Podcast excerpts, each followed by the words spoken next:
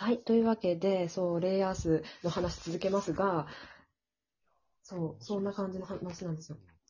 でこれうのは大丈夫まあまあまああることです。あるあるですね。これ多分、Google 検索かなんかで多分ずっとね、あの画像検索すればどうせ出てくるセリフなんで、ちょっとネタバレなんですけど言うと、第1部の方の最最後のセリフが、こんなのってないよって言って終わるんですよ。じゃあもう悲劇で終わって、そうです。そで、よ、そうなんですよ。うん。取り返すための第2部。そうです。で、その第、その、えっ、と、第1部と第2部はまあああって、その、第1部の方と第2部であ、もちろんアニメもね、両方とも全部綺麗にやってくれてるんですけど、ええこれ実は、あの、アニメと漫画、ち大きなちところが違って、それの違いがあるんで、私は漫画を推してる点でもあるんですけど、おーそれは複層的なやつではなく、あ、じゃなくって、もうストーリーがまず終わり方が違うっていうのは、まあ漫画とアニメじゃあるあるの話だと思うんですけど、あの、アニメの構成が、まだ2ができてなかった、構成ができてなかった都合もあるんですけど、アニメの監督が1部と2部で違って、で、あ、脚本か、脚本が1部と2部で違って、2部が原作の人が書いてるんですね。はいはいはいはい。あ、じゃあまあ、一応なんかその視聴者の、あ、違う、まあ、読者とかっていうのがファンが待っていた感じですね、きっと。そうですね。そう。な、なんで、その、まあ、一部でちょっと納得いかなかった点が、まあ、二部で補填されてたりもしたり、あ、えなんかアニメのオリジナルキャラで新しい展開に進んでったりもするんですけど、なんで、一できれば漫画を、まあ、キラキラ度がやっぱりより強くなるのは漫画ななんですけど、漫画の方が私は断然推したいですね。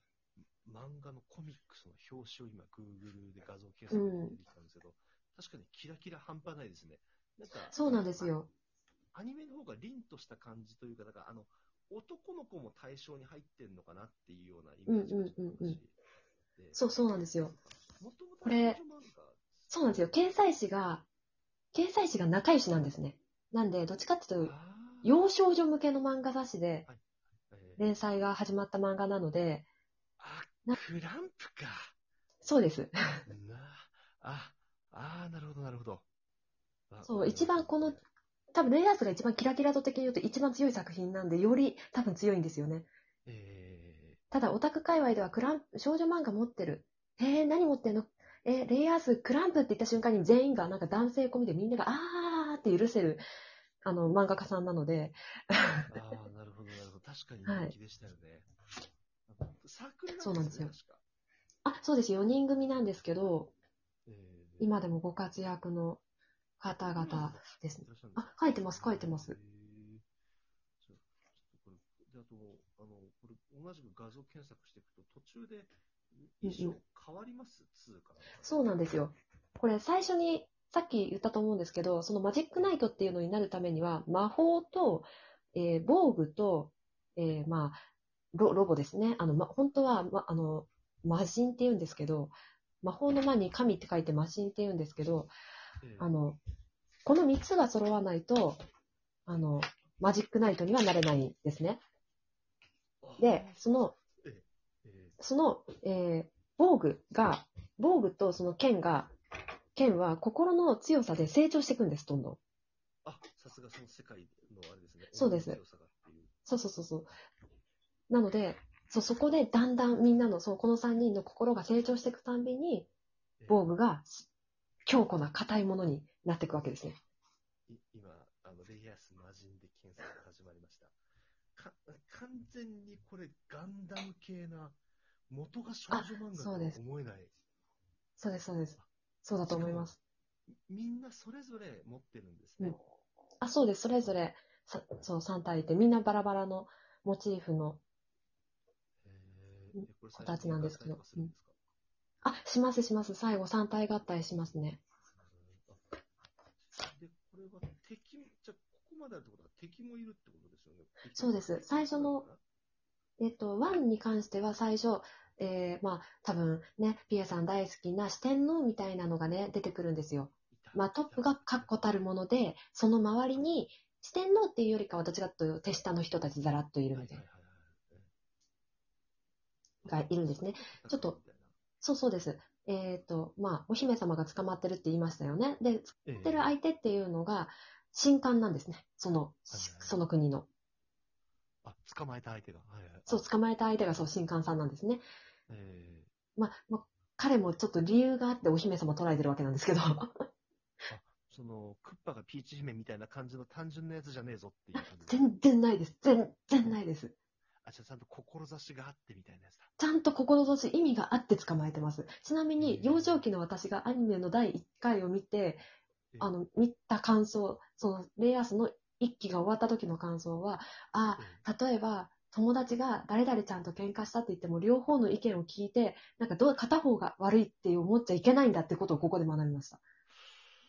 深いっすね。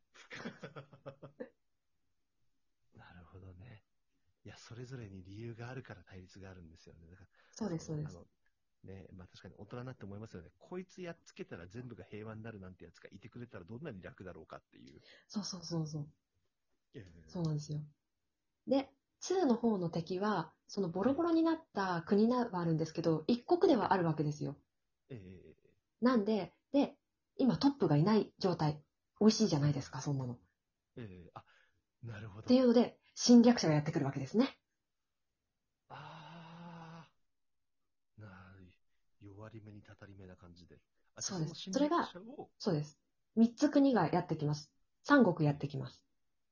さ三国に攻めら、三国に攻められるんですか？そうです。三三国に攻められるんですね。で、セフィーロをセフィーロとして残したい、セフィーロの人たちを守りたいっていう気持ちで、彼女たちはまた戦います。はい。ああ、そっかそっか。あ、そっか、それでも、それのためにもう一回来たんですもんね。そうです、そうです。で、まあ、三国の子た人たちもそれぞれ理由があるんですよ。一応来たからには。あ、そっか。だって、もともとさ仲良し三人組が来たわけじゃないんですもんね。あ、えっ、と、そうです。あの、主人公たちはもう全然違う中学校の子たちがやってきて、その場であの自己紹介して、で、まあ、やるしかないねっていう形の第1期で、もうすごい大親友になって終わり、第2期からは、なんか自分たちがどうしてここに来たかわからないって状態からスタートするんですけど、はいはいはい。どうして来たかはわからないけど、今私たちがやりたいことはこの国を守ることって言って戦うんですよ、に第2期は。すごい、なんかもうぜ、少女漫画とかの、なんか、そうくくり分けをしちゃいけないような感じがしますね、このジャンル的に。たなんか、そう、編集さんは、なんか一応ストーリーというか、過程を聞いたときに、あの、戦わせて魔人とかで出したいんですけど、いいですか？って、その、脚本家のクランプの中のそのストーリーテラーの人が言ったら、え、いいですよ。まあ、好きにやってくださいって言われたらしいです。へえ。だって、確かに、あの、セーラームーンにロボット出てくるイメージはなかなかないですもんね。そうですね。多分、少女漫画でロボ出したのは、レアースが最初じゃないかなわかんないけど。あの、レイアースっていうの自体は頭残ってて、で、うんあの、表紙のあの3人の女の子たちは、あの、なんとなく、あの、どっかで見たことある気がしたんですけども、ガチガチのロボットじゃないですか。これ、そ今日うです、トウキさんと話さなかったら絶対知らなかった。あの、えっ、と、さ、いまだ最新作出てないはずだから、現段階の多分最新作だと思うんですけど、あのスーパーロボット対戦ってあるじゃないですか、ゲーム。ああ、はいはい。あれに採用されたんですよ。何やってんすか？何 で、あの、すいません、ピアさん、ここ私の人生の推しの話をしていいでしょうか？どうぞどうぞ。レイアス2に私の人生の初恋であり、最初の推しが出てくるんですよ。ちょっとお名前伺っていいですか？一応画像検索しながらいきますよ。あえっ、と、イーグルビジョンって言います。イイーグルビジョン。はいイーグルえービジョン。えーはい。えー彼はですね、レイアス2で三国、えーと、チゼータ、ファーレン、オートザムってこの3つの国が攻めてくるんですけど、そのオートザムっていう国の、えー総指揮官ですね。司令官みたいなやつだ。そうです、司令官が、とし、なんですけど、オートザムが来た理由っていうのがまた、た、まあ、まあ、うん、そ、まあ仕方がない。あなるほどねっていう感じ。一番、まあ、彼が一番重いんですけど、理由としては。あ、そっか。そう攻めてくる側ですか、これ、彼は。そうです、攻めてくる側です。ああ。そう、そう、そうなんです。そう、だからさっき、あの、敵側が好きになったっていう理由から、うん、確かに、うん、そうなんだよな。イーグルも攻めてくる側なんだよな。うん、うん、と思って。あーへえ。あ、そうなんですよ。で、はい。え、あスーパーロボット対戦にもしっかり参加してるのが今出てきまあした。そうなんです。そう、キャラクターボイスが尾形めぐみさんで、それがよくってて、そこ、そこもまあそうなんですけど、ちょっと置いときますね。で、そうなんですよ。で、そう、か、彼が本当にね、本当に多分、そう、ピエさんもこの人は好きだと思いますね。まあ、ただ、アニメ、アニメの方のネタバレなんですけど、彼最終回で死んじゃうんですよ。はいはいはいはい。よって私は、レイアースの DVD が家にあるんですけど、最終回だけいつも見れないんですよ。あーどんな風に、あなんか生き様を貫いかったかちょっと気になるとこですね。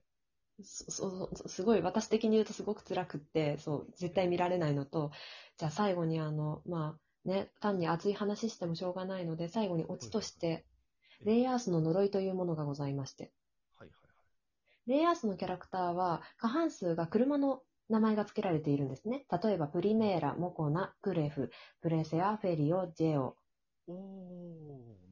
ランティス、アスコット、エメロード。ええーほとんど廃廃車っていうかもう廃盤になった車ばっかりですね。え。それもなんか歴史あるアニメというのを物語りますね。っていうところでオチをつけさせていただきました。そう 思わず、まだ僕たちはなんか最初にこれ話そうねって言った本題にもたどり着いていないという。本当ですね。それが楽しいんですよ。それがそうですね。コラボの醍醐味です。ね、レイアースはちょっと、あの、見ますわ。多分、お願いしますあの、うんそう、映像も多分 DMM とか、あれ、アマプラとかで探せばありそうですよね。多分、あ、アマプラないと思うんですけど、だでも何かしらでは見られると思います。練習席と